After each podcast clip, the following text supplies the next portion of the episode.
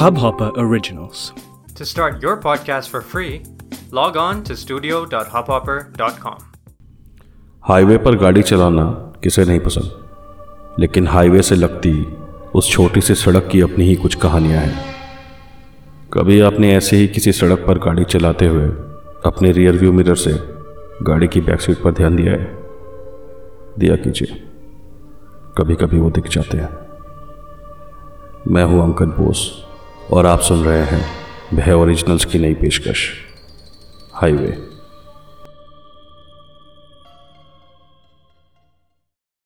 शुक्रवार की शाम थी, और सब ऑफ़िस से जल्दी निकलने की तैयारी में थे। पूरे ऑफ़िस में सारे लोग अपने अपने वीकेंड प्लान्स डिस्कस कर रहे थे, और कबीर अपने लैपटॉप पर फटाफट सारा काम ख़त्म करने में लगा हुआ था।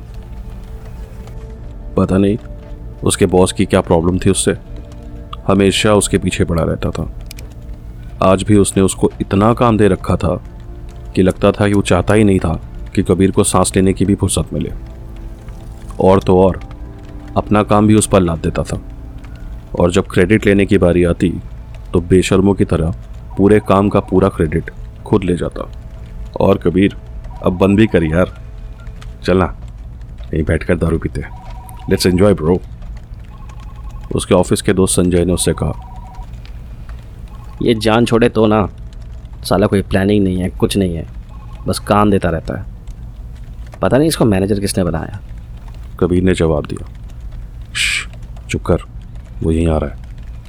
संजय ने उसको कुछ बोलने से रोकते हुए कैबिन की तरफ़ इशारा किया और वहाँ से वापस अपनी सीट पर जाकर बैठ गया।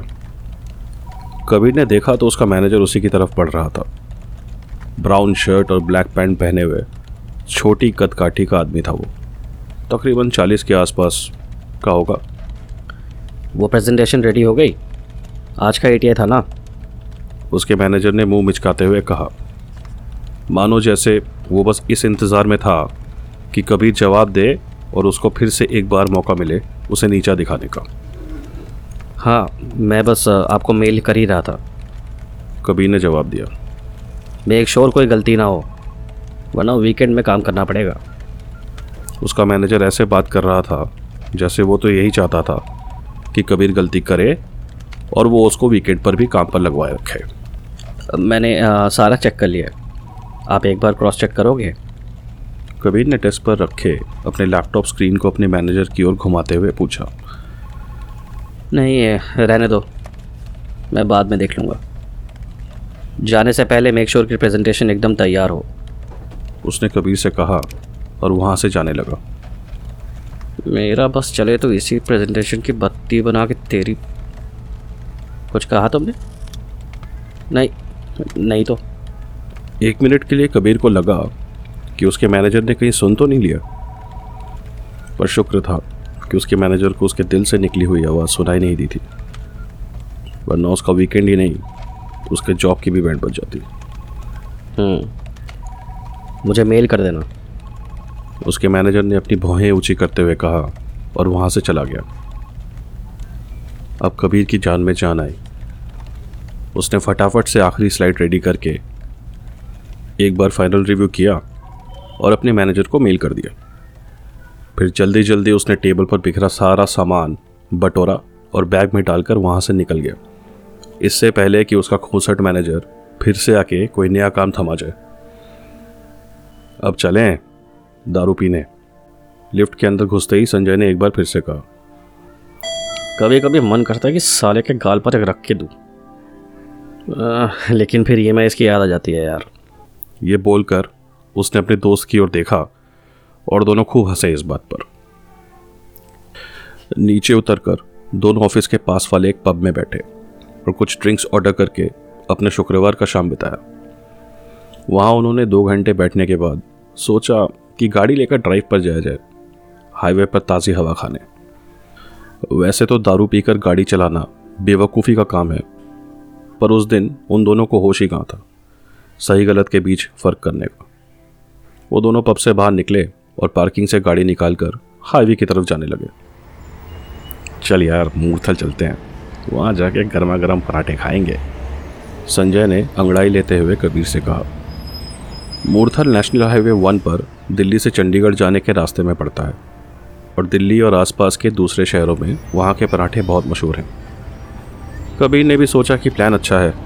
ड्राइव के साथ साथ थोड़ी पेट पूजा भी हो जाएगी। तकरीबन दो घंटे की ड्राइव के बाद शहर के ट्रैफ़िक से निकलकर वो दोनों हाईवे पहुँचे। हाईवे पर भी वीकेंड की वजह से बहुत गाड़ियाँ थी क्योंकि ऐसे में लोग दो दिन की छुट्टियाँ मनाने निकल जाते हैं। वो रास्ता किधर जाता है? पहले तो कभी नहीं देखा ऐसे थोड़ा आगे बाई ओर पर एक छोटी सड़क को देख कर कबीर ने संजय से कहा लगता है नई सड़क बनी है। क्या बोलता है? चलें। संजय ने उत्सुकता से कबीर की तरफ़ देखते हुए पूछा।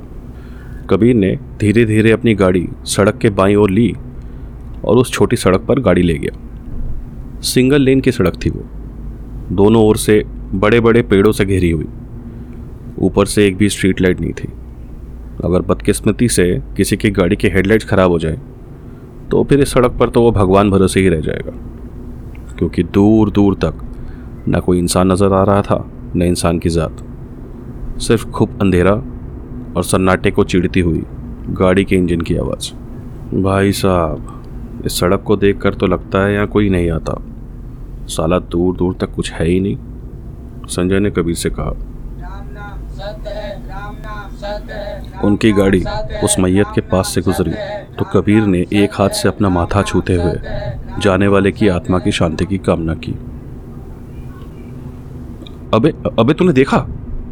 संजय ने चौंकते हुए कबीर से कहा हाँ कोई मर गया है, उसे शमशान ले जा रहे हैं। कबीर ने ड्राइव करते हुए कहा अबे तूने उन लोगों को नहीं देखा? भाई यहाँ से निकल गाड़ी घुमा। संजय ने कबीर के कंधे पर हाथ रख कर कहा पर हुआ क्या है? भाई तू गाड़ी वापस ले फटाफट। ठीक है यार घुमाता हूँ। कबीर ने गाड़ी को हल्के से रोकते हुए घुमाया और वापस हाईवे की तरफ़ जाने लगा। अरे वो वो मैयत कहाँ गई? अभी तो यहीं से गुजर रही थी। कबीर ने हैरानी से कहा भाई तू स्पीड बढ़ा फटाफट निकल यहाँ से। संजय ने कबीर से कहा ऐसा लग रहा था मानो किसी चीज़ को देखकर वो बहुत घबराया हुआ था। अबे तेरे को तो देखकर ऐसा लग रहा है जैसे तूने कोई भूत देख लिया है। कबीर ने मस्खरी करते हुए कहा भाई तूने देखा नहीं? उन सबके पैर उल्टे थे। संजय घबराई हुई आवाज़ में बोला कुछ भी। अबे तूने ज़्यादा पी लिया है। बस और कुछ नहीं है। अभी ढाबे पर जाके पराठे खा दिमाग सही हो जाएगा। कबीर ने उसकी बात पर हँसते हुए कहा। अबे इतनी पीता क्यों है? जब पछती नहीं है तुझे। पंद्रह मिनट से आधा घंटा हुआ और फिर एक घंटा बीत गया। बस सड़क थी कि ख़त्म होने का नाम ही नहीं ले रही थी। अभी तक तो हमें हाईवे पर होना चाहिए था। लगता है हम रास्ता भटक गए हैं। कबीर ने संजय की ओर देखते हुए कहा हम ना कहीं मुड़े हैं और ना ही किसी और दिशा में गए हैं। इस सड़क पर हमने सिर्फ़ सीधा ड्राइव किया है। तो भटक कैसे सकते हैं यार? संजय की बात में दम था, क्योंकि रास्ता तो सीधा सीधा था तो फिर वो रास्ता कैसे भटक सकते थे? काला कुआँ गाँव। कबीर ने थोड़ा आगे लगे बोर्ड पर लिखे हुए शब्दों को पढ़कर कहा। उस पर दाएँ जाने का निशान बना हुआ था। भाई, एक काम करते हैं। राइट ले लेता हूँ। वो देख शायद वहाँ हमें कोई यहाँ से निकलने का रास्ता बता दे। कबीर ने संजय को बोर्ड की ओर इशारा करते हुए कहा और थोड़ी दूर जाकर गाड़ी राइट से निकलती कच्ची सड़क पर ले ली।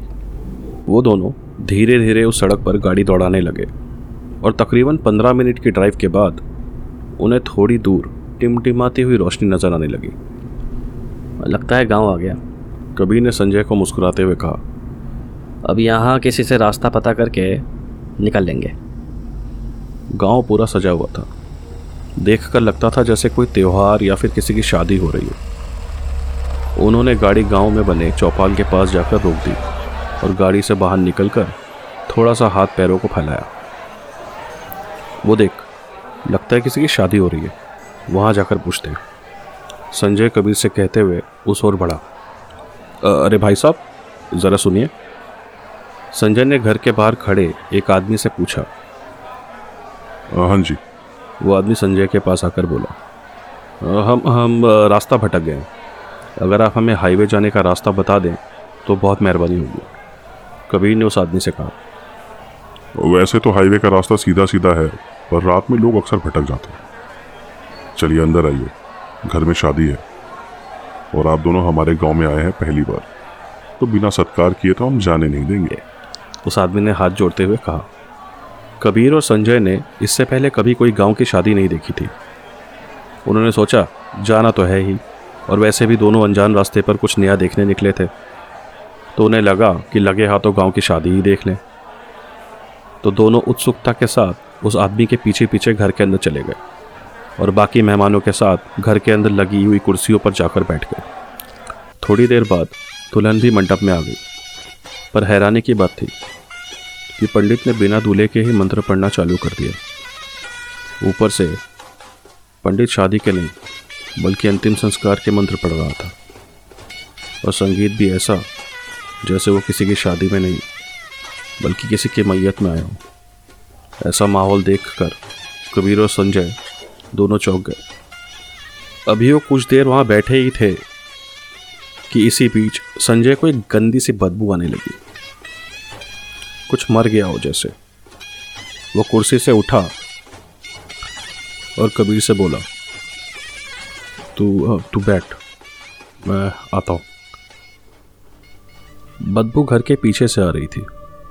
वो चुपचाप बिना आवाज़ किए घर के अंदर दाखिल हुआ और पीछे के दरवाजे से बाहर निकल गया। वहाँ उसने देखा कि कुछ लोग खाना पका रहे थे और बदबू इतनी तेज थी कि संजय का जी मिचलाने लगा। ऐसा लगा कि उल्टी हो जाएगी। उसने जेब से रुमाल निकाला और अपनी नाक पर रखते हुए वहाँ जाकर देखा तो बर्तनों के अंदर सड़ा गला मांस पक रहा था। उससे रहा नहीं गया और उसने वहीं उल्टी कर दी। पर इस सब के बावजूद खाना बनाने वालों को जैसे इससे कोई फ़र्क ही नहीं पड़ रहा था। वो चुपचाप खाना पकाते जा रहे थे। मानो उनको संजय के वहाँ होने का कोई एहसास ही ना हो। संजय ने उन सबको देखा तो उनके चेहरे सफ़ेद पड़े हुए थे। जैसे जीते जागते इंसान ना होकर कोई लाश हो। वो तुरंत वहाँ से दौड़ा और घर के अंदर से भागते हुए वापस मंडप तक पहुँचा। पर दो पल में जैसे पूरा माहौल ही बदल गया था। एक कोने में कुछ बराती हाथ में प्लेट लिए हैवानों की तरह वो मांस खा रहे थे। और दूसरी ओर कुर्सी पर बैठे लोग किसी रुदाली की तरह छाती पीट पीट कर रो रहे थे, जैसे कोई मर गया हो। पर कबीर, वो तो कहीं भी नज़र नहीं आ रहा था। ये सब देखकर संजय काफ़ी डरा हुआ था, लेकिन अपने दोस्त को अकेला छोड़कर भागने वालों में से नहीं था वो। कबीर? कबीर, कहाँ है तू? संजय ज़ोर ज़ोर से उसको पुकारते हुए उसे ढूँढने लगा। अंदर, बाहर कहीं पर भी नहीं था वो। संजय की बेचैनी बढ़ती ही जा रही थी कि उसकी नज़र मंडप पर गई। वहाँ दुल्हन के साथ दूल्हा भी बैठा हुआ था। उसके कपड़ों पर संजय की नज़र गई तो उसने हु बहू कबीर जैसे कपड़े पहन रखे थे। संजय ने पास जाके उसके चेहरे से सहरा हटाया तो कबीर ही था। वो संजय को देख कर मुस्कुराया। और वापस से सहरा पहन लिया। संजय उसको झंझोड़ते हुए बोला कबीर पागल हो गया है क्या? उठ चल चल यहाँ से। लेकिन कबीर को तो मानो सांप सूंघ गया था। वो बिना हिले चुपचाप वहीं बैठा रहा। और जैसे इतना काफ़ी नहीं था कि पंडित ने कहा अभी वर वधु दोनों खड़े हो जाइए। मुखाग्नि का समय हो गया ये सुनकर संजय के तो जैसे होश ही उड़ गए। पल भर के लिए संजय के पैर डर से इतने काँप गए कि उसे लगा वो खड़ा ही नहीं रह पाएगा। उसने फटाफट से अपना फ़ोन निकाला और पुलिस का नंबर डायल करने की सोची। पर मोबाइल पर तो सिग्नल ही नहीं था। जब इंसान हद से ज़्यादा डरा हुआ हो तो दो ही चीज़ें होती हैं। या तो उसका दिमाग बिल्कुल काम करना बंद कर देता है, या फिर एकदम चौकस हो जाता है। संजय के साथ भी कुछ ऐसा ही हुआ। और उसे बचपन में अपनी नानी की सुनाई एक कहानी याद आई। भूतों की भी शादियाँ होती हैं बेटे। जब कभी भी कोई शादी किसी हादसे की वजह से अधूरी रह जाती है तो ऐसे में वहाँ मौजूद सारे लोग एक समय चक्र में कैद होकर रह जाते हैं जिनकी मुक्ति सिर्फ़ तभी संभव है जब उसी मुहूर्त में शादी पूरी हो। इसका मतलब यहाँ मौजूद सारे लोग मर चुके हैं? संजय घबराई आवाज़ में खुद से बोला, इस एहसास के होते ही उसने देखा तो अब घर एकदम किसी खंडर जैसा दिख रहा था। हर तरफ़ झाड़ियाँ और बची कुची टूटी फूटी दीवारों को देख कर लगता था कि आग में सब कुछ जल गया हो। ना कोई बाराती था, ना कोई दुल्हन और ना कोई पंडित। कबीर भी कहीं नहीं था। और तो और, वहाँ पर कोई गाँव भी नहीं था। चारों तरफ़ से टूटे फूटे से कुछ मकान और हर तरफ़ बस खंडर और झाड़ियों के सिवाय कुछ नहीं था। मुझे मुझे कबीर को ढूंढना होगा।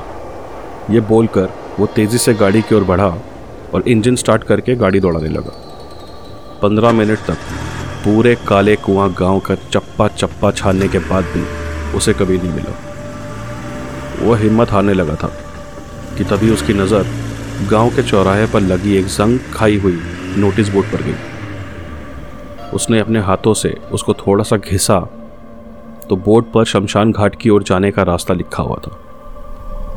संजय ने तुरंत गाड़ी दौड़ाई तो थोड़ी दूर जाने से उससे कुछ आवाज़ें आती हुई सुनाई दे रही थी।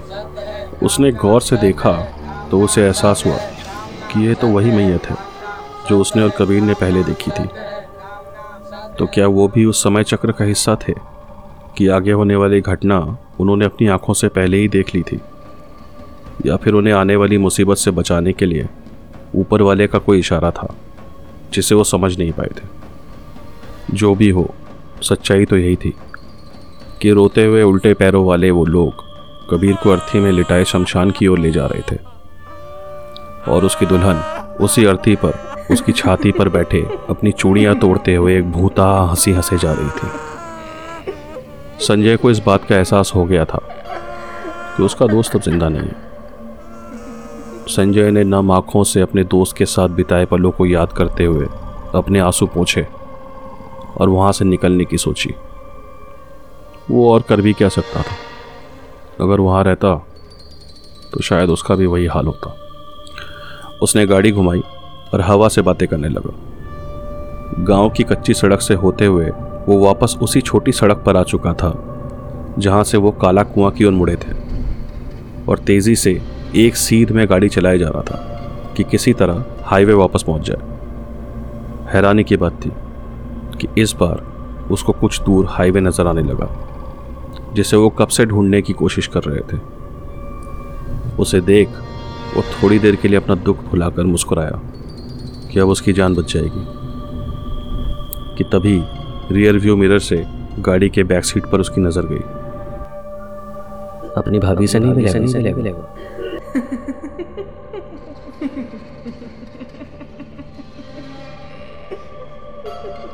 आप सुन रहे थे भय ओरिजिनल्स की original horror story highway channel से जुड़े रहने के लिए और आगे की कहानियों को सुनने के लिए मेरे चैनल को सब्सक्राइब करना ना भूलें। और अगर आपको ये कहानी पसंद आई हो तो प्लीज़ एक लाइक कर दें। मिलते हैं अगली कहानी पे। इस हब हॉपर ओरिजिनल को सुनने के लिए आपका शुक्रिया।